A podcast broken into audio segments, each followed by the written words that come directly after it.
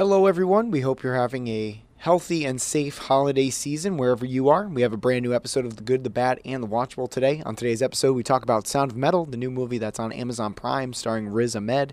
We also talk about Mank, that's a new Fincher movie that's on Netflix. So we have two solid, maybe awards movies that are on streaming now that we discuss. So you can watch them anytime now if you have any of those services. We also do our typical good, bad, and watchable segment, wrap it up with a few other recommendations, and then Cookie and Kristin have two reviews for us at the end with some maybe some off kilter Christmas movies, which is uh, always interesting when Cookie and Kristin watch those. So that is coming up next.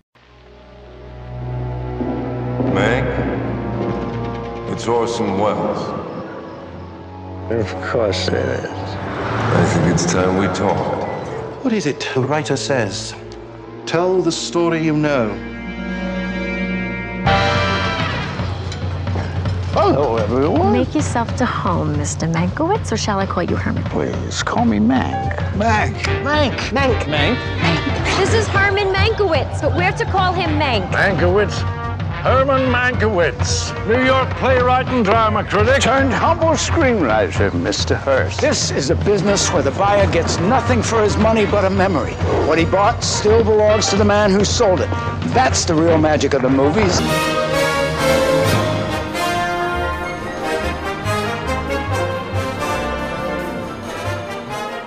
You mark my words, Sarah. The Wizard of Oz is going to sink that studio. Welcome to the good, the bad, the watchable movie podcast. I'm Nick Rojas. That was Nick Boyle, Mark DeSisto. Merry Christmas, Happy Holidays to everyone celebrating festivities. Happy Kwanzaa. Just a great time all around. I know we had Hanukkah just wrap up last week. We had dual redundancy on. Now we got Christmas lined up. Boyle and I got our Christmas hats on.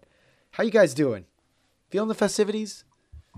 I know I'm now suffering from COVID. And oh, okay. So we're just gonna jump right into that. No, I'm just gonna jump into that. That you asked how I'm doing. That's how I'm doing. Uh, I appreciate the honesty. That, enjoying to, starting to catch up on some shows and movies. Just finished The Mandalorian. Yeah. Uh, This is the way, baby. This, is, the way. This is the way. How many times have you watched the episode? I've watched it twice. I have watched it two times. I've watched it once. Once, yeah. It it was good stuff. We um bef- before we briefly get into uh you know kind of like our news thing, I do want to get again thank our guys at Dual Redundancy for coming on the show and everyone to list who listened and said nice things about our draft episode. I think Instagram reaction was great. Everybody was really kind to us about the the show and it was a lot of fun. So big thank you for that. Uh Mark, before we recorded, we were talking about how excited we are for the movies that are coming out on Christmas to streaming that we're going to see in our homes. New movies. That's Wonder right. Woman 1984 and Soul. How fired up are you, bro? I am very fired up, especially for Wonder Woman 84. Now, I've been seeing, um, you know, the updates. It will be released Christmas morning at 9 a.m. Not like some 3 a.m. release like that we're kind of used to, because The Mandalorian was actually doing that. They were releasing the new episodes at 3 a.m. East Coast time. So uh, pretty excited. You know, like a nice 9 a.m. kickoff uh, for us. For us on Christmas morning, it's like you know, it's kind of like opening a present. It's like we all have uh, the same kickoff time that we can open it, right? Mhm. Some of us might sleep in a little more, but yeah, I'm going to say that one I'm extremely excited for. Uh, but Soul too, as well. I, I've got high hopes for Soul. Me too. It looks like a nice, uh, like uh, it's going to have a, a great message behind it. Feels like it's going to be really heartwarming. 100%. It's Pixar. It's happening. Give me the tears. so you know, it's just like, like that'll be a nice warm hug of a new movie for us. I, Mark, I, I like it. let me ask you something, Mark. Uh, how many minutes into the movie until Jamie Foxx sings a song? Ooh, over under. I'm gonna say I'm going over under 12 minute, minutes. like a minute and thir- thirty seconds. I'm No, gonna think take it's the under. I think it's the movie- opening. I think it's the opening of the movie. Yeah, I think it, it's gonna open with a song, like kind of like the South Park movie. Yeah. I can't wait for it to be all the way until the 13 minute mark. And Boyle was right. I mean, I would be shocked. I would, I would be completely shocked. I would be too. I just because we know what the movie's about. I think something pivotal is going to be happening in the first 10 minutes. Yeah. Um, yeah, I, I, uh, I think as recently as like three weeks ago, I was like, I'll probably end up seeing Wonder Woman 1984 in theaters still. You know, I have this showcase subscription. Unless I see things kind of really trend downward in January, I don't think I'm gonna really see it in theaters again. I mean, unless I see it on HBO Max at home and it's incredible. But I mean, Boyle. I mean, are you excited about this, Boyle? I'm very excited about this movie. Um, but I'm also like you said, I'm probably I'm gonna watch it at home. I'm not going anywhere. Obviously, I'm quarantined. But um, even afterwards, I don't know. I just I don't I don't know if I have the oomph to go see it. I guess we'll see how it is at home, and I'll determine if it's worth going and seeing in theaters. Um, Uh, When else have you ever been able to say that? By the way, think about that. Yeah. You know, like, well, of course, there's always like the sketchy ways you could do that. Like, uh, I true. saw like I saw like the Russian premiere of like Tenet. like, or like even like go back years. Like I saw The Hangover on like an illegal feed, and uh, yeah, you know it's funny enough to go see in person. Speaking of you remember? and I'm taking a picture for our Instagram right now. Say cheese. oh wait, hold on. Wait, do it again. Ready? Three, two. I love the brass knuckles in there, Mark. Um, Boyle, just quickly before we move on, do you remember when we saw Hangover 3 in theaters and you had to drag me to that because I didn't want to go see it? Yep. Because I was like, the second one was so bad. And there was a baby crying at the midnight or 7 o'clock premiere of Hangover 3. Mark, there's Yeah. a baby crying. I was like, who brings their baby to the Hangover 3? think it's appropriate. the Hangover, like we've had some pretty wild experiences at movie theaters that we'll always cherish looking back on. I think. That's true. That's true. We have uh, the, you know, the classic uh, couple making out on the car uh, outside of Bad Moms. That was pretty funny. right in front of us. Yep, we're like, do they know we're, whole we're here? Yeah, yeah, was- yeah, yeah. It was. We recorded for like thirty minutes. We're like, all right, they should be done soon. Wow, they are not stopping. Unreal, unreal. Well, we're gonna get moving here because you know it's Christmas episode. We don't want to have it too long of an episode, but we did get some new movies that potentially are going to be receiving some end of the year buzz and maybe some awards buzz uh, come Golden Globes and Oscar season. The first one we're going to talk about is Sound of Metal. It's a brand new movie that is kind of like also not new, as some of you guys may have looked up beforehand. This movie actually is a 2019 uh, festival release that came out um, last year at uh, one of those uh, international film festivals, and it finally came to Amazon Prime. Uh, the plot of the movie is very simple. A drummer begins to lose his hearing and has to come to grips with a future that will be filled with silence. This is starring Riz Ahmed, who's uh, probably like one of the top people you'll probably recognize from this movie. I mean, depending on how well you knew Olivia Cooke and Paul Raci.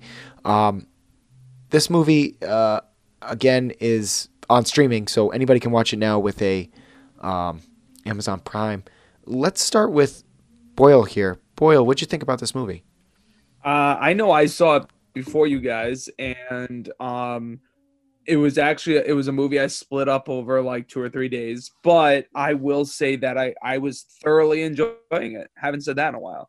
Um, and I feel like it captured my attention, and I I was skeptical going into it, like, what's this going to be about? I thought it was a documentary or something. I really I've been really really not looking into anything going into some of these movies sometimes. So um, I went in blind, and like ten minutes in, I was like, oh, oh, okay, I, I could be in for this, and I didn't feel like it let up. I felt that it was filmed well, the acting was great. Um, it, it went exactly in the direction I thought it was, but I thought it still was executed nicely and was a nice in out. It was a little bit long, but um, it was good. You know, I have no complaints, and it was nice to get that little like we said. You know, we've said before that little Oscar feel. You know, you got like okay, I, I don't know if it'll get nominations or a win, but it's in that genre. So it's kind of nice to start feeling that because you know we're right around the block from there. So, um, what about you, Mark? What what what'd you think about it? No, I'm glad. I'm glad you asked me next. Uh, I I know what you mean by Oscar genre, like to it. This was this was pretty emotional. Like, uh, and while you're watching it, you're like, all right, this is this is art. You know, it's a lot of subtle stuff. Like, um, you know, because the the subject matter, the guy's going deaf, so that means most of the acting is gonna, you know, no sound, or maybe some lack of uh, communication between the characters. So you like you kind of have to pay attention to the the mannerisms, the facial expressions. Like that's kind of how they get their message across, right? Um, that being said, you know, like uh, while I understand that it's art and it is like an objectively good film, I I couldn't get that into it.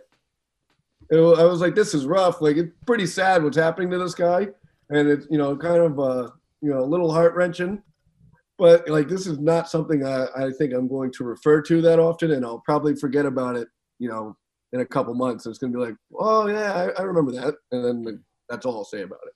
and so before you go, Rojas, I just need to touch upon that, Mark, because there's a lot of movies that we've been doing that I feel that way. yeah, dink. Um, and it's just that like I hate the fact of I, I there's a grade I want to give this movie as to the how I think the movie is overall, but then there's like the likability and the how au- like will I ever revisit this movie? Probably never. Ever will I revisit this movie. Um, so it's kind of one of those toss ups. Like, would I suggest it to somebody? Yeah, it was a good movie, but like, then again, I don't know. It's not like uh it's not like some of the other movies we talk about all the time. I don't want to go too into it. Rojas, what'd you think? Well, Boyle, what's the last like drama you've revisited? Like you, when we we do this podcast right now for a long time, and, I, and I'm I'm there are more comedies that are definitely rewatchable. But I'm just wondering, from your standpoint, are there any dramas that you've found rewatchable? Mm, I don't know. Probably to put me on the spot. You know, I'm terrible with that, so I I, wouldn't. ever even. I wouldn't know because I we're we're always trying to watch so many movies for the show, and I mean, look at just Christmas movies alone. I've watched one of which I'm talking about later. Like, there's still new movies popping out, or movies I have never seen.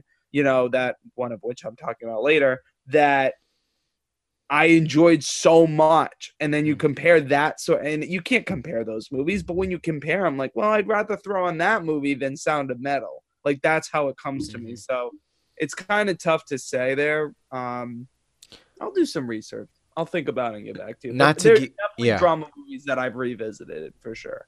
For me, like the number one that came to mind was like Schindler's List. I'd like watch that like every ten years. Um, See, people rave about Schindler's List. I love Schindler's List, but I wouldn't watch it again.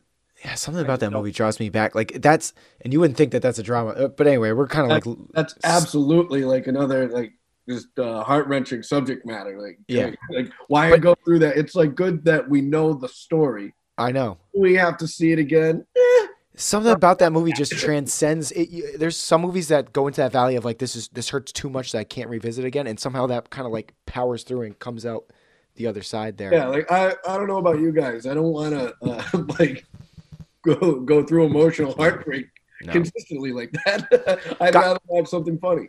From from the drama standpoint, though, I just to wrap up the point, I'd say Godfather definitely falls in that line before that valley. It uh, you you don't feel pain watching I was Godfather. going to say the, the one that I, that comes to mind for me was probably a portrait of a lady on fire. I Mm. thought like despite that one being like kind of sad, um, that one's something I could definitely uh, revisit. Watch again. Absolutely. I see myself seeing that movie again on a like a, a even bigger TV than the current. Um, you know, we know like in ten years technology is going to get even better. That's one I want to revisit on like an even like more crystal clear like TV and like. But yeah, uh, not to give it away, but I haven't even given my rating for the next movie, and uh, these are all conversations I'm having in my head about the next movie. But anyway, Sound of Metal.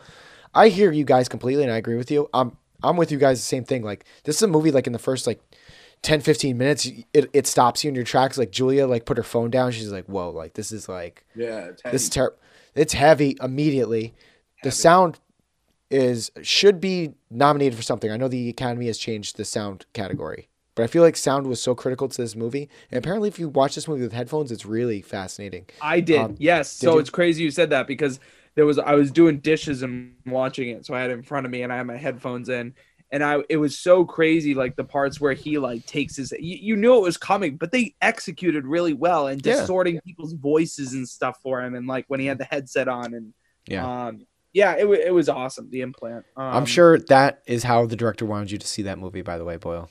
Just What washing was- your dishes on your phone. What was that movie um, with George Clooney and um, it's like trivia. I like this who was it? It was like Hilary Swank or something, or, or someone like that.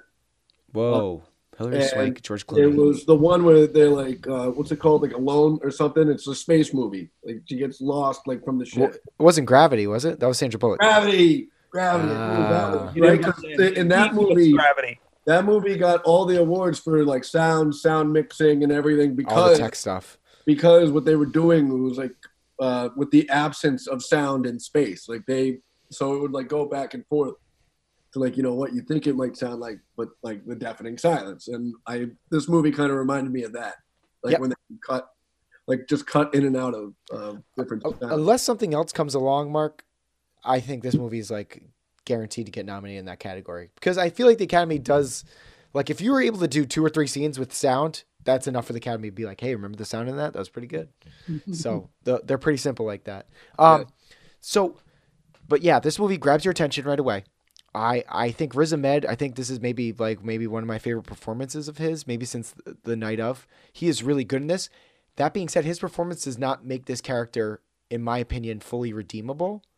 But it, it, like almost to the point that like at the end you're like, buddy, man, Ruben, man, I feel with you. Like he doesn't do quite enough for me to get there to connect with him. That at the end I'm kind of like right there with him. But to me, like this is a really good movie following this character and realizing that. And it was it's interesting that you know this may be like a slight spoiler is that he's a former addict because he ha- has addict tendencies in this movie Right. in regards to getting his hearing back, um, which I thought was a fascinating parallel. This movie's just very, just I think, I think uh, sound is a big strength in this movie, and I think, um, I think that kind of like writing and following someone who's been going through addiction before going through a new challenge and and and how they kind of come through the other side on that. But like you guys said, it doesn't quite get get there for me emotionally in the end for me to have that stomach punch, but it wraps up nicely. I'm not going to spoil the ending, but I thought the final 30 seconds of this movie was chef's kiss, beautiful. Yeah, I, I agree. I, think Yeah. the ending was a was a great way to do it. Uh, Yep. I, I think that the route that they took was was the right way. I know it Yep. was the correct way to, for a movie like this to, to end up. Just a little bit too long, like you guys said. Uh, felt long. It felt long. yeah, and it felt it definitely felt it. I was like, man, this is uh all right. This is you know maybe we could trim a little bit of the fat here, but um I do like seeing movies like this. It's a world I would have never experienced. Like, God, knock on knock on well, knock on wood. Hopefully, you know, most people we know don't have to deal with such a big challenge like this. But I think what this movie is showing is um, the deaf community. They don't see this as a challenge. This is just their life, and it's not a bad thing or a good thing. It's just this is their life, and this is, you know, they they adjusted to it and came to grips with it, and they live a complete life like you and I. Um, they just just go about it in a different way, and I you know I do appreciate that because every now and then I need to be reminded that just because someone's life is different than yours doesn't mean it's it's worse. It's just it's just a different set of circumstances. So I appreciate it. Um, that's pretty much all I have to say about that. I I recommend it to um, people listen to this podcast who kind of like a little bit more of the. Uh, you know, kind of movies for grown-ups, basically. You know what I mean? Like this is like a movie for grown-ups. Like uh, you know, it's it's going to require a little bit of you to pay attention. Like you can't be kind of like you know Boyle multitasks and watch this movie for sure. But you know, this isn't a movie. I think that th- this requires a lot more attention. But that's all I have to say about that. I give it a very, um, a very, very, very, very soft four out of five, uh, eight out of ten. Colonels on the Fisher scale. Um, just because I, I thought this was such a well made movie, and the writer actually also wrote a place the place beyond the pines. He was one of the third writer, and I love that movie too. And I could kind of see like he, that that writer kind of knows how to write quiet I, movies. if yeah, I think I saw that in like one of the trivia points because I watched it on Amazon Prime. Oh yeah, I saw that pop up. the X-ray thing. Yeah. Yeah. Well, what um Boyle? What do you give it for a score? Um, so I would also give it a very, very soft eight out of ten. Um, and again, you know, that's for what the movie is. Like it's it's a it's an eight out of ten, right? But for my likeliness and kind of what Mark was saying, there's no way it's that high. Like to me, if I had to it, it would probably come in like in the sixes, like and just be a watchable. Like it's a good movie. Do not get me wrong it's just there's a certain type of people you know that like this like do you know what i mean it, it's Yeah. it's our crews it's dual redundancy it's your parents it's these people who love movies and watch movies that will appreciate this but you're not going to suggest this to some of our friends and some other people that you know like they're not going to watch it maybe you will maybe but i'm just mostly i don't know that's kind of how i felt It's it. interesting, Boyle. You have like kind of like you almost have like two scales for yourself, basically. Yeah. Yeah. that's kind of been happening a lot recently You have been, It's like, yeah. what's the movie really probably quality at and then where's it at in my enjoyable enjoyability scale Yeah, I'm, I, I I just go. I rate these movies off enjoyability. I, I've given up on trying to be like. it, it- uh, honestly, when there will be blood, and I watched that, I was like, all these people give this a high review. I like I can, that I, movie. I, I have to I rate it how I feel. I'm sorry, Yeah. Mark. Mark, to bring us home on Uh, Sound of Metal. My immediate uh, grade on Letterboxd, I gave it four out of five stars, and then just talking about it more, I've I've knocked it down to the three and a half as my official grade. Um, just kind of like what I said before, the quality. It's a good quality movie, but you know what? I think that's more like the subject matter, and I guess the production value behind it, because you know it was they did a good job with like a lot of things, and that makes it art. But uh, with my enjoyability, uh, I didn't think I didn't think any of the performances were particularly you know transcendent, um, and I just really like kind of didn't enjoy like the character's journey in that. And I'm like I'm I'm not gonna watch this again. Like if I've got options, I'm I'm not going to. So I didn't even click the little like. Like uh, according to Letterboxd, I don't like this movie. I think it's got good quality, but I don't like it. I'm not gonna really recommend this to any of like my friends. So uh, three and a half stars out of five for me. Final final verdict. There we go. So it's a f- eight out of ten on the Fisher scale, three point five on the Swole scale, and a eight on the Boyle Fisher scale, but also kind of like a six point five on the Boyle scale. So keep on track. And uh, on a scale of blue to orange, Boyle's got it at a green. Um, so I borrow. That's a, a bit I borrow from Conan. Uh, Conan does that sometimes. Um, so the next movie is also a streaming movie that just came to Netflix on December fourth. That movie is Mank. Uh, quickly, just uh, who's in it? Directed by.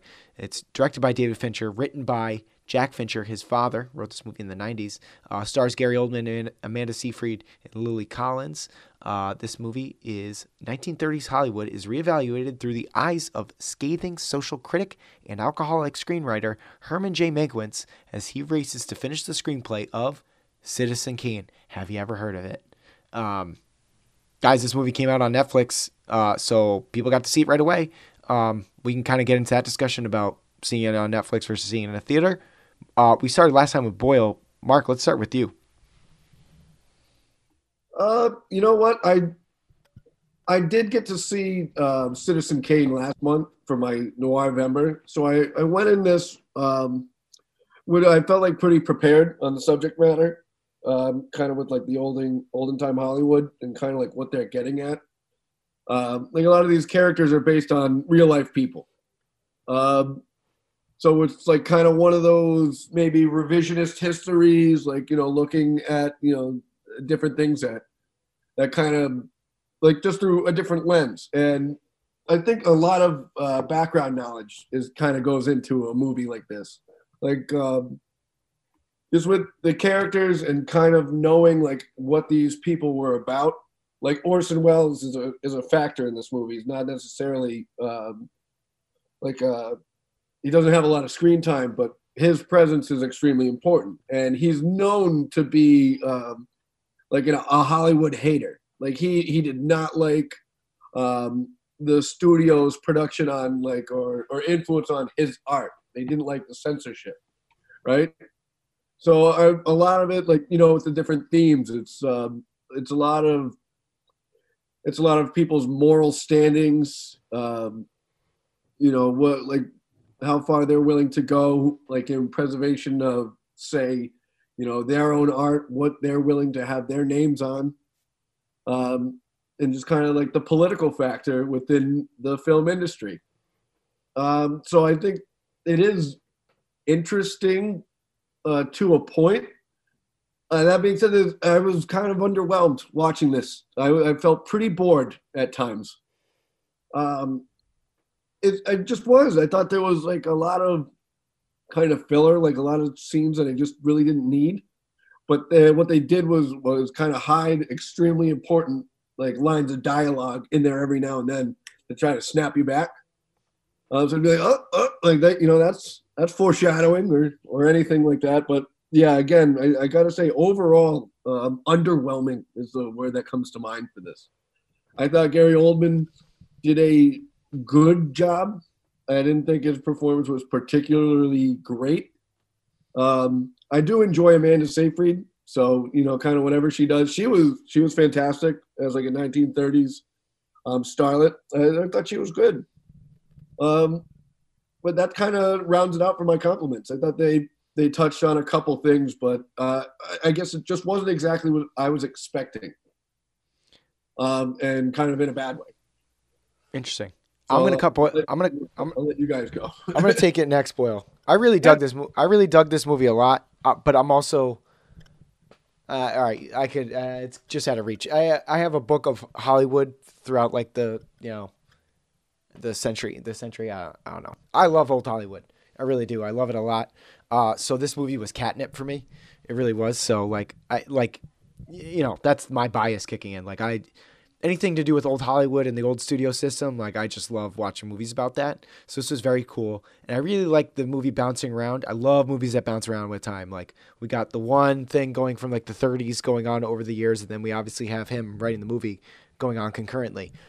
Um, you know, eh, I I was really entertained throughout the movie. Like obviously, I thought a lot of stuff in it was corny. I thought even though the dialogue is being praised a lot for this movie, I don't know about how you guys felt, but there was like that scene where they're talking about like Hitler and the Nazis, and I was like, See, like, I, they- I found that like uh, I was like, would they really be talking like that? Like, yeah, I, would thought- they? no, I, I thought they probably would have. I, I thought it was decent. Uh, like the when I said like random spurts of enjoyable dialogue, like I thought that banter was pretty good. That scene is very snappy, like a Yeah. dinner party where they're all talking like that. For sure, I appreciate the cadence of that. For me, I appreciate. Oh, No, what I was saying, like where I where I kind of like I'm just like, oh man, that Hitler is a real something something or or other. I was just like, I was like, all right, but you know, Fincher didn't write this one. His dad did, so technically, a Fincher did write this movie. But you know what I mean. Right. So I I really like this movie a lot. Amanda Seyfried, I thought she was excellent. Um, I some of the stuff I like I said was a little bit corny. I was very interested throughout the entire movie. I did watch it on a laptop uh, with a bright light above me, so probably not the ideal way. Uh, I did revisit some scenes the next day. I qu- want to quickly add, and uh, Gary Oldman neither here nor there. Like he was all right. Um, and I had one more thing I wanted to add, and that is slipping my mind. I apologize. Dang. Love that. I will think of it probably middle of your thoughts, Boyle. So I- take it away. I want to say this because I know you're a big fan of, of Citizen Kane as well. I kind of thought they were going to focus more on the process of getting that movie done, put together, where I feel like it Mm-hmm. was a subplot. Oh, I see what you're saying. So, like, in terms of your expectations, that you were your expectations not on a quality scale. Your expectations were on like what this movie was actually going to be about. Yeah. Did- so, I Did you watch the trailer? I didn't watch the trailer. Yeah, of course I did. Yeah, Yeah. so what I thought was like, you know, they're they're showing like, you know, this guy Mank, and then um, you know, he's he's popular around town. I know, like he's he's got relationships with everyone around Hollywood. But I also kind of knew like the backstory about it. They say like, oh well, you know, uh, Orson Welles is going to be one of the characters. Oh, like it's going to be about you know them making Citizen Kane. Like, Uh-huh. oh, I was like, okay, because I know what uh, like one of the issues that Orson Welles had with Hollywood was that the studios tried to get creative control Yep. and censor like you know his, some of his work, and he was like, I'm Yeah. not going to release a movie like that. That doesn't factor in until like the very end of the movie. Yeah, so it was like they barely touched upon it, and Okay. I, so I thought the movie was about anything but it, and then it was kind of like a, a a way to loosely tie everything together, and and I just I was like I I didn't appreciate that. So two things, and this is also applies to Sound of Metal as well, which I did not watch the trailer as well. I listened to a movie podcast that talked about how they didn't watch a trailer for Sound of Metal, and they're glad they didn't. And I think another movie podcast talked about Mank that being one of the issues because you have to get people in to watch your movie somehow.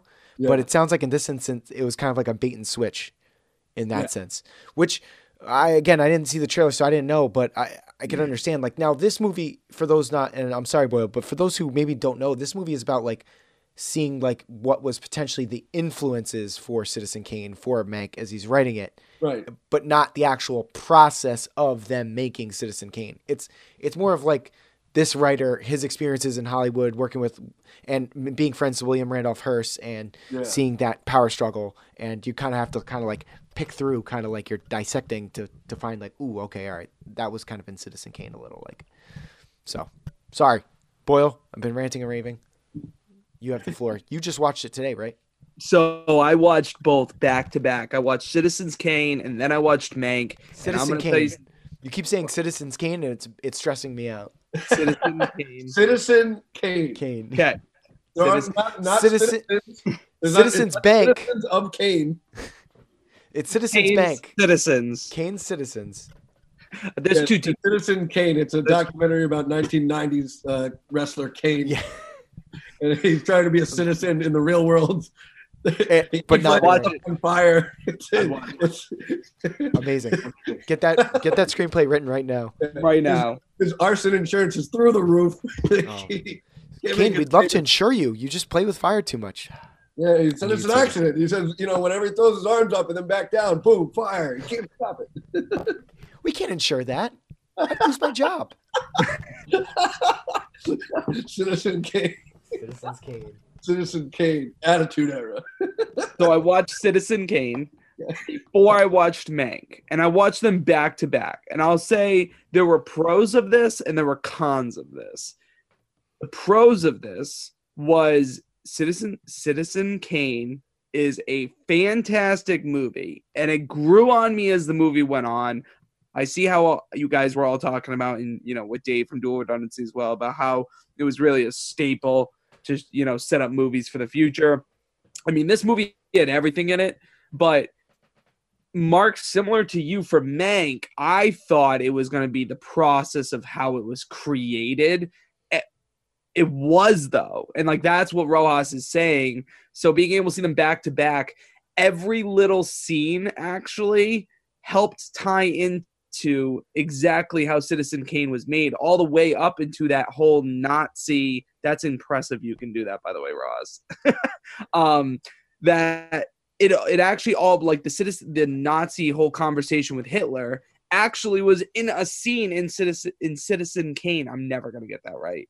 So it's like every little thing, even like the round table conversation, it was like they kept talking about topics that was that was in the movie. Like everything that he would see and witness was in the movie somehow.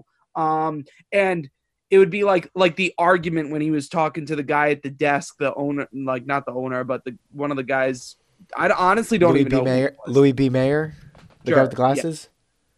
No, nope. It was early in the movie. The slicked back hair. He was a younger guy. Oh, the second in command at MGM, I believe. Or so not- well, you know his what I mean. interaction with him when the guy was sitting there and he's like, "Listen, I'll make them say what I want them to say." Well, that's a direct line right from Citizen Kane. So like every and you could see the mannerisms and the things he said was actually directly from that movie. So it was really cool because I saw back to back. I saw every connection that I think they meant when they advertised it that oh this is how it was made. You're basically watching how Mank went from not knowing what to write about to experiencing something with each person or in in a, in Hollywood that actually influenced how he made the movie. That's why he, the whole time he's like, the, you know, especially at the end, he kept sitting people down. He's like, the, you know, the whole thing with Amanda, and he was like, hey, you know, I don't know their names, so I was just saying. their actors' names Riveting. but he was like, you know, um, you're gonna hate me for this,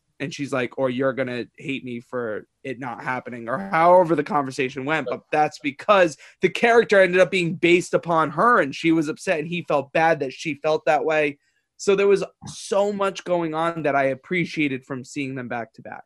However, besides that, if I saw Mank by itself, I thought Mank was boring. I thought it was just dry, like dry, and Cookie Rojas, do not kill me. Roma was a okay movie. I liked Roma for what it was, but it felt like Roma to me, as in it felt like homework watching this movie tonight. Is it the black and white the- sepia tone?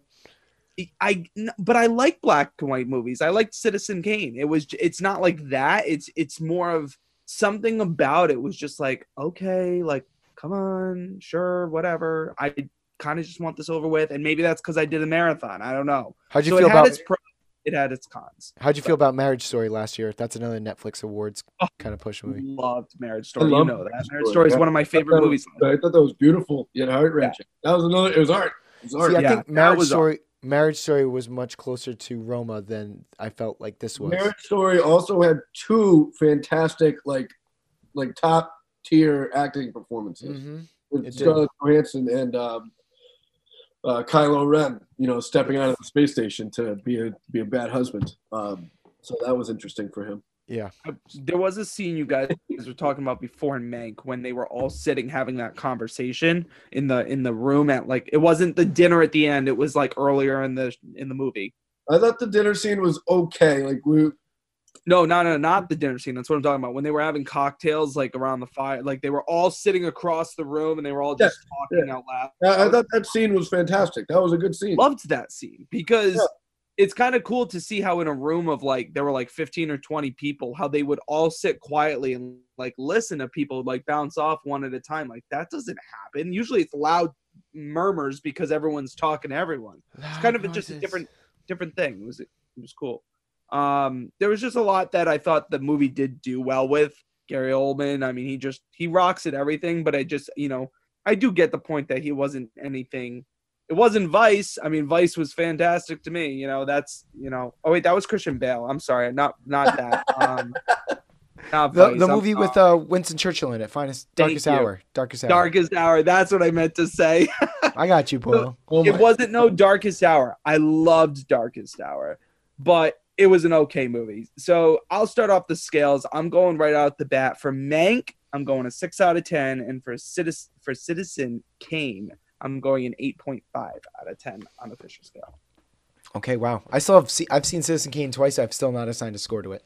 Wow, I gave, I think I gave it five stars. Classic. It Of course. it was, it was, it was a fantastic movie. Yeah. Um, it's so good boy, I mean, no, not Boyle. Rojas, go ahead. What, what score would you give uh, our boy Meg? I still have not given Mank a score on Letterboxd. I've been doing a trying this new thing where I don't I do my review, but I don't assign a score to it, and then think about it for a few days. But it's so boring because like I'm I'm probably gonna give Mank an eight, like a very strong eight. Like that's a boring score. Who wants to hear that? I give eights like uh, like freaking candies on Halloween. see i I barely give out nines. I don't give out nines. This I- movie, what Mank wasn't a nine to me, no no no no no but it was a very solid eight. I mean, I could see it. I, I I'm not. I honestly, this isn't a movie I would argue with you on because to me, this is like the Sound of Metal, where I can see it as an eight, but I'll give it a six for this one at least. This is a little, little bit different than that. So yeah, Mank make eight out of ten for me. Mark, for you. Oh, he's he's warming up, folks. He's loosening up, he's stretching. Oh goodness, he's about to go to town. Let's. Mank. Uh, Boyle, I, I see what you're getting, like kind of like the process that Mank goes through to to actually write Citizen Kane. Um, unfortunately, I felt that the process just was kind of boring. Like, I love, even though I love the movie pretty much from start to finish, Citizen Kane had a lull in that movie where it kind of was like, all right, we're getting a little too long. And Mank had the same problem. I was like, except I it was less enjoyable for me. Yeah. Um, I did really appreciate Charles Dance as uh, William Randolph Hearst, aka Citizen Kane, or the the motivation uh, for you know that character. Um, yeah, I don't know. I, I guess it, there's something that didn't sit right with me. It just didn't click with me. I, I'm giving this a three and a half out out of five on my Letterboxd score. That will be a seven. It's a seven. I think it's just okay because it had it had some good scenes, but overall not a, an enjoyable movie to me. So uh, we're, we're going to give it a seven out of ten, but three and a half on my Letterboxd score. And I, That's a you know what? This is another one that didn't get the like. I didn't hit the little like button on this one. So technically, I don't like this movie. That's a respectable score, considering I, I wasn't sure where, where you're gonna give it. Did we did we like the Bill Nye cameo in the movie? How did we feel about that? You know what? I, it was like if I didn't, I like to look at um, the cast. Wait, Bill Nye was in it. He was Yeah. Sinclair. He was the guy campaigning there in that that parking lot. You didn't see? You didn't notice that? Right. I um So great. I mean, I knew going into it too, Mark. I'm assuming you did too. yeah, I cheat and I look at the uh, the casting beforehand, Yeah. which I don't recommend to most people because um, Some things sometimes can that get spoiled. away that give that can be spoilers right off the bat. Oh, Eurotrip. Why is Matt Damon in this movie? what? Eurotrip. Why is Matt Damon on the cast list? Yeah, it's sometimes it just gives stuff away. right. Um, All right. seven out of ten. Bill Nye, Mank. There you go, guys. That's all you can take away from this. Well, it's great, guys. Honestly, just having that discussion about some competently made streaming movies. It just really warmed nice. this holiday season. Kind of nice. It is. I appreciate it. And guess what? We're gonna get two more this week. We're spoiled. Look at us. We're basically like the people who are. We're like the prisoners for like five years, and it's like, huh? They gave us water today. It was amazing. what a day. Uh, no disrespect to anybody who listens who's been a prisoner. I feel bad. Um, yeah, respect. So we're gonna move along to good, bad, and watchable. Our favorite segment where, where we throw a minute on the clock and allows our panel here to uh, give some movie recommendations out to anybody listening and where to stream it. So Boyle, we're gonna start with you. We're gonna put a minute on the clock for your good. Are you ready? Set. Go. The first one that I want to talk about is Little Nicky, which is on Netflix. I thought that was a hilarious, fun movie I'd never seen before. I gave it a solid seven out of ten. Uh, it just was a great movie just to check out sometime. Uh, then let's hit the holidays. Four Christmases on Amazon Prime. I love this movie. This is always a watch, um, always a good movie to me. Um, watching every single year, eight out of ten. And then Krampus, a brand new movie to myself. Mark watched that with me the night I think uh, we recorded. Eight out of ten. That movie is great, and I was skeptical at first. Um, it's on FX or on demand, um, and it was just a very well horror movie with some good humor in it too. That you know, stacked cast, and I wasn't expecting it, but thoroughly enjoyed that movie. Done. 47 seconds. Not bad, Boyle. Very, very well done, Boyle. Brother Mark, you were gonna have a minute on the clock, and you have uh, some rewatchable stuff and uh, or rewatches, and you have a new one. Let's hear it. Put a minute on the clock. Three, two, one. All right. I rewatched Frozen 1 and 2 since we last recorded. I love those movies. Songs are catchy. Uh, you've probably seen it before. It's a it's a nice, light, easy watch. Now to my rental. I saw Fat Man starring Mel Gibson as Kris Kringle. Um, that movie, it's just such an absurd concept. We're taking a real gritty, sort of realistic look on uh, you know the jolly uh, fat man on Christmas Day, where you know Christmas cheer is down. It's like you know it's bad for his factories. He's got he's forced to take like a, a government contract on, and someone's trying to kill him. It's uh uh what's his name Goggins. He plays Oh, a yeah. fantastic antagonist in this. Um, it's for rent. It's only six ninety nine on Amazon Prime, I believe. If you want, if you need something ridiculous, go ahead rent that. Oh, done. Fifty nine Wow. seconds. Thank you I'm for coming sharing. for your head, Batman.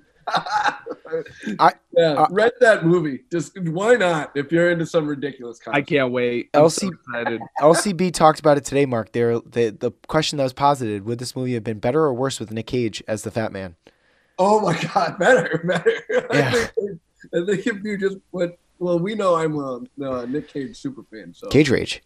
yeah. If we, if he could have gone full Cage Rage as Santa Claus, like uh, the SNL skit. How am I not in that movie? How am I not in that movie? It's a movie. Everything of a Nick Cage movie. I love that. With screaming and guns. Oh man. Um, gosh. All right, a minute on the clock for me. No Nick Cage movie. Sorry, guys. Three, two, one, go. All right, my good. I watched Krampus as well, and guess what? I enjoyed it very much. A really good cast too. Was not expecting that at all. Entertaining. Yeah, sure. Was it maybe like a little long? Yeah, that's fine. But you know what? It's. It, I think it's really solid throughout. It builds the tension nicely. It doesn't show you too much until the very end. Then when by the time it shows you all the stuff, you're like, it's just goofy enough that I I, I enjoyed it quite a bit. Um, also for me on a good scale, the Muppet Christmas Carol, Disney Plus, Dave Allen, shout out to him. He he brought it up on our uh, draft episode. That movie is very again as an adult watching it, very funny, and it's less than ninety minutes. You can't go wrong. I mean, Gonzo and Rizzo are hysterical in it, and then just some of the other random jokes in it are very funny as well. So, get throw it on, rewatch, like drink some eggnog, have some fun. I'm good. Time. Wow, 50 seconds. Thank you. I almost Boyle to sleep with that too. All right, moving along to our bad pu. Oh Boyle, I, Boyle, I am so excited to hear about this one. Gosh, if I could throw trash at this movie, I would. All right, Boyle, minute on the clock. Ready? Okay. Three, two, one, go. on Netflix, The Prom will come in at a two out of ten on the Fisher scale. It was junk, and you know what? I'm a big musical guy. I love this stuff. I'm always into this, but this was bad. This was like this was bad. The it just the plot was unnecessary. The movie was unnecessary. Who thought to get and and huge names in this too? Like I don't know who thought this was a good idea and why this still kept happening, but I'm not spending any more of your seconds listening to this. Do not watch that movie. Okay. 36 seconds. I gotta say, the second I saw the preview for that movie, I was like, oh man, this is going to stink. Oh, I, I read the reviews on Letterboxd because I was like, I'm not gonna watch it, so let me just see what other people think about it. Oh, yeah, I enjoyed that. First of all, I did not know how much everyone hated James Corden, Oh, but hate him. but online movie reviewers hate that guy. They despise that man. Yeah, they're like, how does he keep getting work? Like he can't keep getting away with Wait it. with this. I love that gift. He can't keep getting away with. He with can't it. keep getting away with this. Uh, Oh Shit. yeah, that, the Think about- trailer for that movie was just absolutely brutal. and think about it. James James Corden pretty much starts off 2020 with cats and ends it with the prom. I mean, wow. go off, King. Go off, King. Wow. Oh, that's bad. Uh, pu. Mark, uh, just oh, this is on your bad. Okay, all right, all right. I- I'm ready to hear this. All right, we're gonna put a minute on the clock. Mark, ready? Three, two, one. I actually had this movie on my watch list. Um, I thought I was like going to enjoy this one. Thought it might be a nice, good watch. Um, Evolution, comedy movie from the early 2000s. Um, it's kind of just like a like a Ghostbusters ripoff almost. Like uh, you know, it's like an alien meteor kind of hits, um, and then the organisms on that thing just like rapidly evolve, and then you know it's going to be a problem for the nation, whatever. Not very funny. Uh, the jokes just kind of fall really flat. It just, I, I don't know. I thought like the, the that's one of the ones where the trailer made it seem a lot funnier than it ended up being. It was just uh, it wasn't very enjoyable. So it, it actually took some effort to try to find and watch this one. Don't don't waste your time. Boo boo this movie. Evolution. Skip it. I'm done. Uh, Mark, I haven't watched that movie since I was a kid, but it played on FX like nonstop. Boyle, I don't know if you have a relationship to this movie at all. I I watched that when I was um a lot younger, Yeah. and I loved it, but I haven't seen it since. And I I that's one of those movies you just don't go near again because you know it will probably Yeah. ruin it for your That's mind. absolutely what would happen. Like it just kind of tarnishes. You're like, eh, it's not that. it's not Two that things that I remember from that movie: Selenium. Good." Selenium. Oh yeah, Selenium. Uh, yeah. I- how that has stuck in my head 19 years? No idea. Can't remember what I had for breakfast. Second thing I remember, them standing, uh, the big guy, uh, the two big guys standing above the hole. Hey, Doctor Kane. Hey, Doctor Kane. The guy almost falling in the hole. Whoa. Yeah, That was close. Because those actors, um, it's like Donkey Lips from Salute Your Shorts, and Yeah. um, Uh, um, guy who- we all know. the big fat guy in um, remember the Titans? Remember the Titans. Him. Yeah, yeah. Blue. I forget his name. He's ripped now. Good Yeah, him. shredded. yeah. But but he was very very fat. Yes. Shout out to him. Uh, Not that there's anything wrong with that. Love a good comeback story. Um, all right, a minute on the clock. I'm not gonna need it. Three, two, one. Okay, a very nutty Christmas. It look, I had to watch this for how this get made. It's a lifetime movie starring Melissa Joan Hart. Um, it's a movie in which uh, her boyfriend dumps her, who he plays like a mall Santa. Um, and she is uh, gifted or buys a uh, magical nutcracker from Germany. Uh, the next day he comes to life, and she thinks he's like some kind of like home sharing person that she was supposed to have, but no, it's the nutcracker actually came to life. By the way, she runs a cookie bakery, and he's great at cracking nuts. Uh, so that's nice. Uh, no way. and guess what? She has to make like I think ten thousand cookies for the Navy, and they need them in three days. Uh, that is not the big plot of the movie, believe it or not. It, it kind of is, but it There's- isn't. There's no way you can get that done. And by the way, they also say early in the movie that cookies go stale after 24 hours. So if you're spending three days of making these cookies, you're saying that two of the days that they're going to be stale doesn't add up. This is a bad movie, guys. Unless it's two days of preparation and then bake them all at once. See, like that's what I was thinking And too. You, So you have any idea how much oven space you need? Nuts were cracked. Uh, it's on Pluto TV. Don't watch it. That just sounds like such an awful movie. It's so bad. Dude, it's a I'm just lifetime looking movie. at the poster and I'm like, I feel bad for you. I watched it while I was working, so it was very easy to Oh. be like, Like, "Oh, okay." be like, wow, I'm recommending this movie to absolutely no one. no one. Yep. People were walking in on me watching it, like they're like, "What's going on here?" I was like, "I have to watch this for a podcast. Leave me alone. Lay off me. I'm starving." Uh, Boyle, you're watchable. Are you ready to do this? Because I see you writing in the notes. Yeah, I just realized I didn't put where it's in, so yeah, I'm good. Oh, thank you. I appreciate it. All right, Boyle, you're watchable. In three, two, one, go.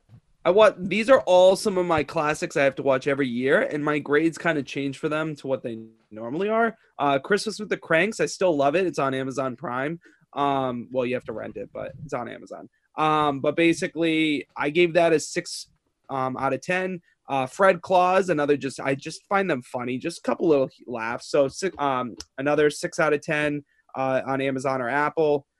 Uh, and then Daddy's Home 2, which is on FX. And that one just, it always makes me laugh. I just have some good laughs there, but it didn't like hold up huge time. But last but not least, actually, I forgot one Sonic. Sonic, I watched after the podcast last week. That's what it was 6.5 out of 10. I actually thought they did a really good job with that rendition um, after all the gossip and the chaos that came with it.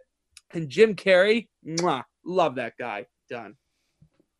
You know, I, I watched Sonic 2, and uh, I thought it was good. I, I didn't think it was awful.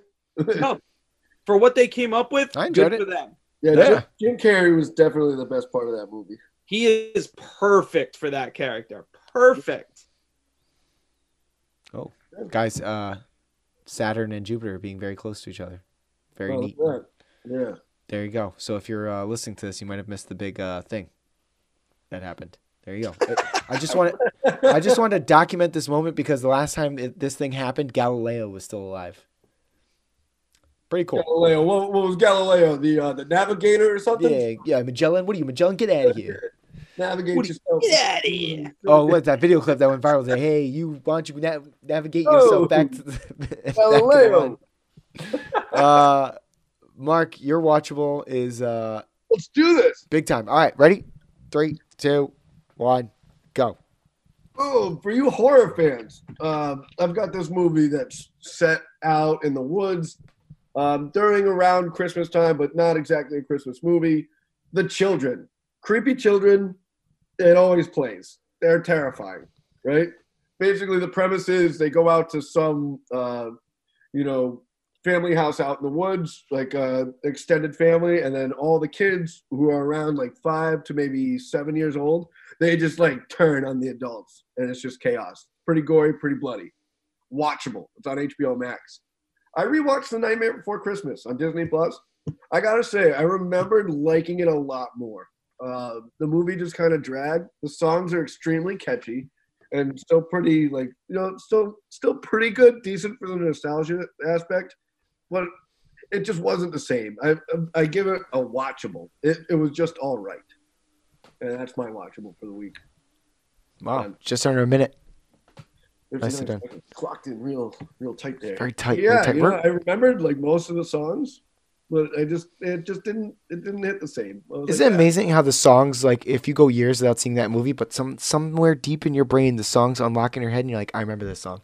Yeah, I was going around the house like, what's this? What's, What's this? this? So, oh, ba-ba, fact about that movie. I only recently watched that for the first time, I think like two years ago. All right. Yeah, I had that one on VHS for like as long as I can remember. Same here. Very cool VHS. It was the black case. Very cool. Ooh, yeah. And very surprised that they never made a. se- Everyone jokes like, "What if you went in the Thanksgiving door, this door?" And like, surprised they never made a sequel. Good for them. That's honestly, leave it alone. Restraint, because we have like 17 Frankenweenies now, and like Transylvania 16. Um. All right, my watchable to round us out in Let's three. two, one.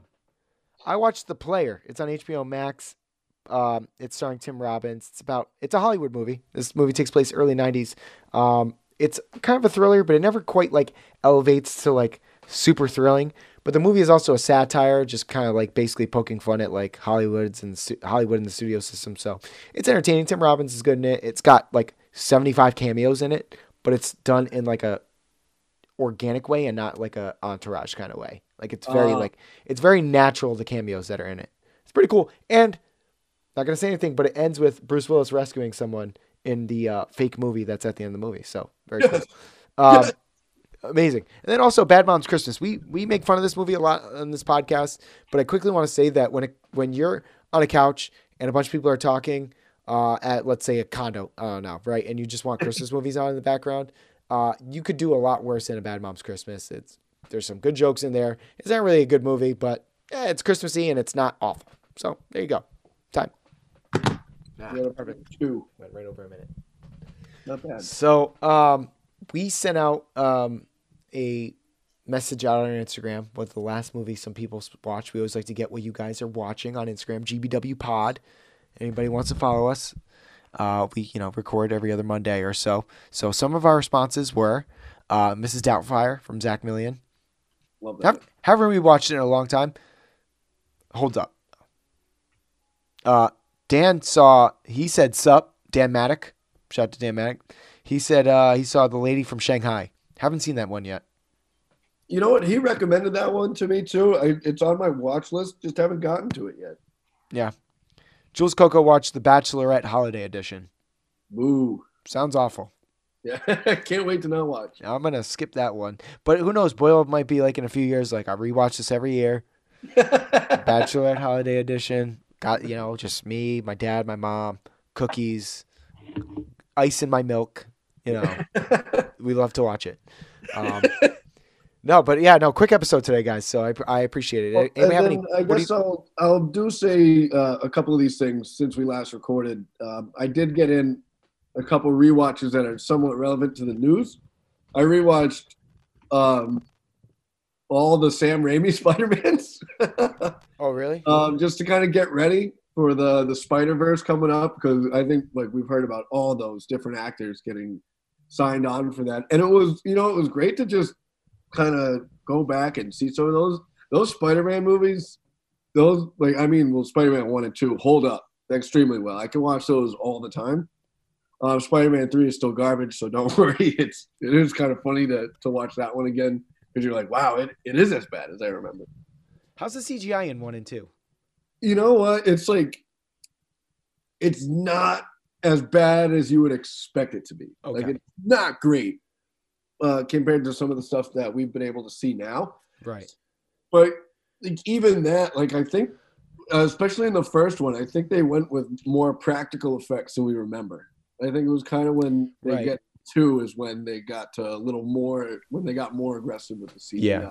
Because if I remember correctly, like the Green Goblin's thing that he's riding on is like really there. I think, right? Yeah, like like there's only certain scenes where you're like, all right, he's like clearly digitized in it.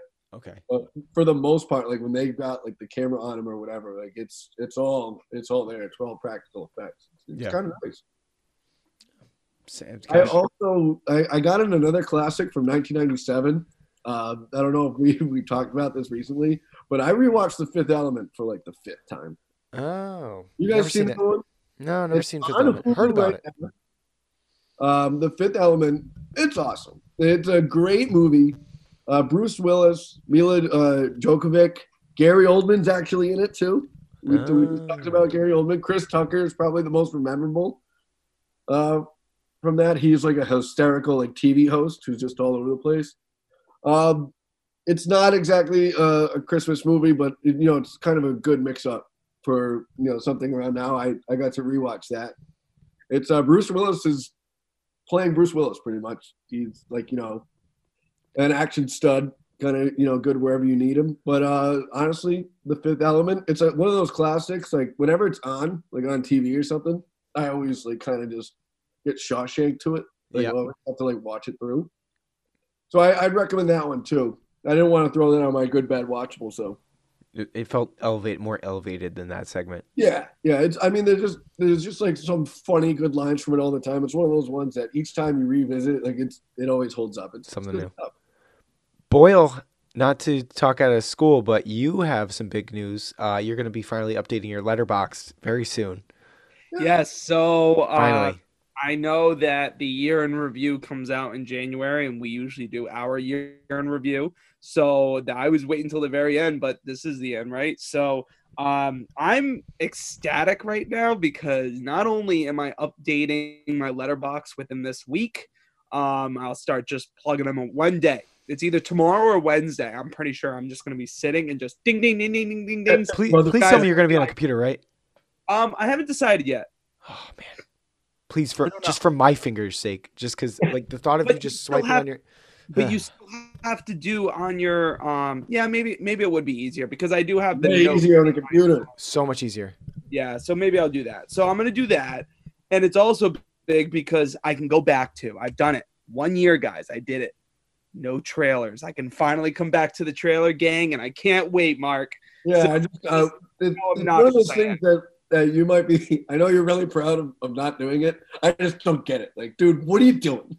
i did it He wanted to see if he could do it. in complete spite of rojas because for so long he me so much crap every time i went to the Every movie he's time. like nah man i'm done with the trailers and i'm like it's just a spite. It's like a spite story. It's like Yeah. Mocha Joe's. Yeah, screw Mocha Joe. I, but see, Everybody. where I think where I think I might have got misinterpreted though is like I don't watch trailers for movies that I have high expectations for, and like don't want to know anything about. Whereas like Free Guy, that movie uh, with Ryan wait. Reynolds, Yeah. I'll watch the trailer like seventeen times. I don't care. Like I, like it, I it- guess to me, like it's, it can't be we've discussed this. Like pretty much, I think going forward, I'll watch teaser trailers for things, but I'm done with watching the full length official trailers. They're not worth it. They give away way too much information. I do hate when they. I think that's kind of um, like the Comedy skills here. That The not like the less quality movies are kind of Mhm. like that. So Yeah. I'm kind of like, oh, good. I don't have to watch this now. Now I can spend my. the lady doth protest too much with those kind of movies where it's like let's just show you the whole movie and it's like okay so you don't have any faith that anyone cares so I Well- also said that because I'm back in the game now, I'll be updating my Letterboxd. I will have been watching trailers. I decided that I will January 1st buy Letterboxd Pro, and I'm going pro with Mark next year. So, oh baby, let's go. yep, Wow. and I'll try to be Worth the more money. regular about how that. much how much is it a year It's like twenty bucks. oh Yeah. that's so cheap It is like for what? you know what put put me down for one as well guys Woo! we're, we're going Letterboxd pro i can't wait to regret this at the end of the month in january and be like i have no money Yeah. please sir may i have some more Just kidding. Um, and last but not least, I'm giving us homework. I know we got Wonder Woman. I know we got Soul. you're such this a teacher well worth it. It's a Christmas movie. It came up on my thing, and I'm gonna send you guys the picture of the because I'm gonna tell you right now, Ross, it's gonna be the perfect picture for you to uh, Photoshop our faces on. And I don't know how Mark, as a huge Nicolas Cage fan, I don't know how you haven't Cage suggested Rage. this. Trapped in Paradise. Have you seen this? No, how? How do I watch that? what is it? I, I I'm gonna send it to you guys right now, but I Oh, was like, it now. we have to watch this. It's a comedy of Nicolas Cage, John Belushi. No, no, not John Belushi. Jim? Um, um, you know what? I'm just gonna send it to you guys. Uh, uh, i'm looking at it now jon lovitz dana carvey and Jon Nick Lovitz. Cage. That- yeah. D- november 24th 94? How do I not see this movie? it's a 10% So- of rotten tomatoes Yeah, I'm watching that tonight. That's what I was gonna say, Mark. Dude, we have to do it. oh my god, I'm totally watching this. right? It's perfect. is it on hbo max is that what you just It's on said HBO Max. I'm watching it tonight. It came up, and I was like, I have to suggest this to us, but I wanted to be live on the pod for it. that's Yes. amazing So yeah, to you listeners out there, uh, Trapped in Paradise on HBO Max. i can't wait can just tell it's gonna be good. Can't wait to Cage Rage. It has. uh I'm just looking at the cast right now. Oh, I've done no research. I just saw that picture Harvey. and I was like, I'm in. All right, No, I- so they're I- all brothers. I see a picture of Richard Jenkins. He's apparently in it. Fellow Rhode Islander. Oh, Nicolas our- Cage, Jon Lovitz, and Dana Carvey are brothers. I'm in. Dude, right? no I mean, it's gonna be awesome. how have we not got a sequel to Trapped in Paradise? Uh, it made six million dollars at the box office. I think that might have something Was to it do with it. released in theaters? Yeah, I, apparently. Um, all right. Well, that'll do it for our show today. Uh, we have a review from Cookie and hold Kristin. on. Hold- Hold on. Oh, what do we got? Trapped in Paradise too. Paradise this. Yeah. Yeah. it's I think it might just actually be The Rock. Um, a Christmas horror story. That's the review from Cookie and Christmas. Oh, and I Cookie wanted to watch Cookie that. your Kristin. dad actually, I saw your dad's score. He gave it a pretty good score. I didn't see Kristin's Yeah, but I'm uh I can't wait to check out what they gave this because um I was I was interested in this. So It's so funny. Every time they do the uh, review, they always say Nick, Nick, and Mark, and I'm like, that's very nice. Thank you. yes, it is. Um, all right, but yeah, that'll do it. Thank you everybody for responding on Instagram. GBW Pod, GBW Pod on Twitter too. We, we like to share things on there. O'Boyle ninety two, Mark Swolstow, at Brass Knuckles, uh, Swole Scale, Boyle Scale, Fisher Scale. I'm Nick Rojas, saying so long, Merry Christmas everybody, Happy Holidays. We'll see you after the holiday. Love you, fam. Bye. I, I had to do that this time. This is Cookie and Kristin, and what did we just watch? a Christmas horror story. And it's a 2015 movie. It's 100 minutes.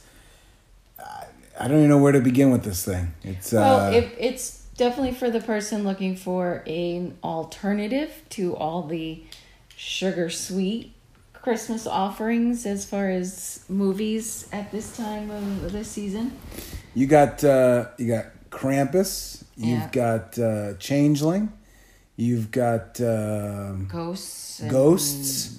Um, you've got uh, A little bit of everything. Yeah, it's a hodgepodge. It's definitely like a Christmas buffet of just creepy stories. So what it is is basically several different stories intertwined with a disc jockey during Christmas who's portrayed by who? William Shatner. Yeah, absolutely. So um the movie that gives kind of credence to it.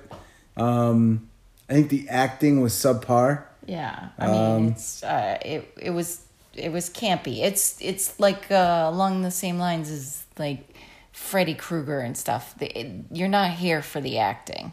It's about the gore. and and there's lots of it. Yeah. So if you're a gore fan, this is definitely your type of movie. I just don't think the the suspense is there enough. Yeah. There's some creeps, you know, some kind of. yeah, yeah, no. You know, I'm definitely going to need someone to go out and walk the dog with me tonight, just because I'm a wuss. But, um, but I mean, if you're looking for something different, watch it. Yeah. It's uh what uh what was it a buck ninety nine? no, it was 99 cents. It was 99 cents on, on Amazon to rent it. Yeah, why not, right? Yeah. All right. So what do you give it? I just gave it a two and a half Two and a half stars. out of five. Out of five. I think I might go with you. All right. Bye. Bye bye. This is Cookie and. Kristin. I thought you said you were ready. Anyways, uh, what did we just watch? Uh, Better watch Better out. Better watch out. Okay. Um, I'm going to start off on a hot take. This movie gets a four out of five. Wow. Gets a complete extra star because I don't know if you can tell, but I'm really furious right now. I'm really angry at this movie. Started off kind of, you know, it's a Christmas movie. You know, the babysitter, Allegedly. and it is. It's Christmas, okay? Okay. But it starts off, you know, the babysitter's there, the kid's got a crush on her, and then it just it goes bonkers, off the rails, totally different than what I thought I it was, going to gonna be. Say it, it takes a a sharp left turn um, Mm-hmm. from what you thought was gonna happen, Mm-hmm. and um, it's. I think it was well written and directed in that it made you, like you said, annoyed, anxious. Mm-hmm. You didn't know what you what was gonna happen, so you're like on your the edge of your seat, like holy crap. I don't want to give away anything. I know, but I don't want to give like, away anything in this movie. How this much is a movie gonna happen? people have to watch. Yeah, I'm sorry, I don't know. This is a little sleeper movie made in Australia with a bunch of Australian actors who try their best to hide their their Aussie accent, but you can pick it up here and I don't there. understand why they couldn't make it. Yeah, I, seriously, they could have just made it Australian, but it does have our guy, of course, uh, Patrick War- Warburton in it. Yeah, Um, so Puddy. Yes, and it has our other guy, it has Virginia Madsen in it. and Dacre, and Dacre Montgomery, from, from uh, Stranger, Things. Uh, this movie's a must watch. I give it four. What do you give it? I gave it a three and a half. All right, bye. Bye.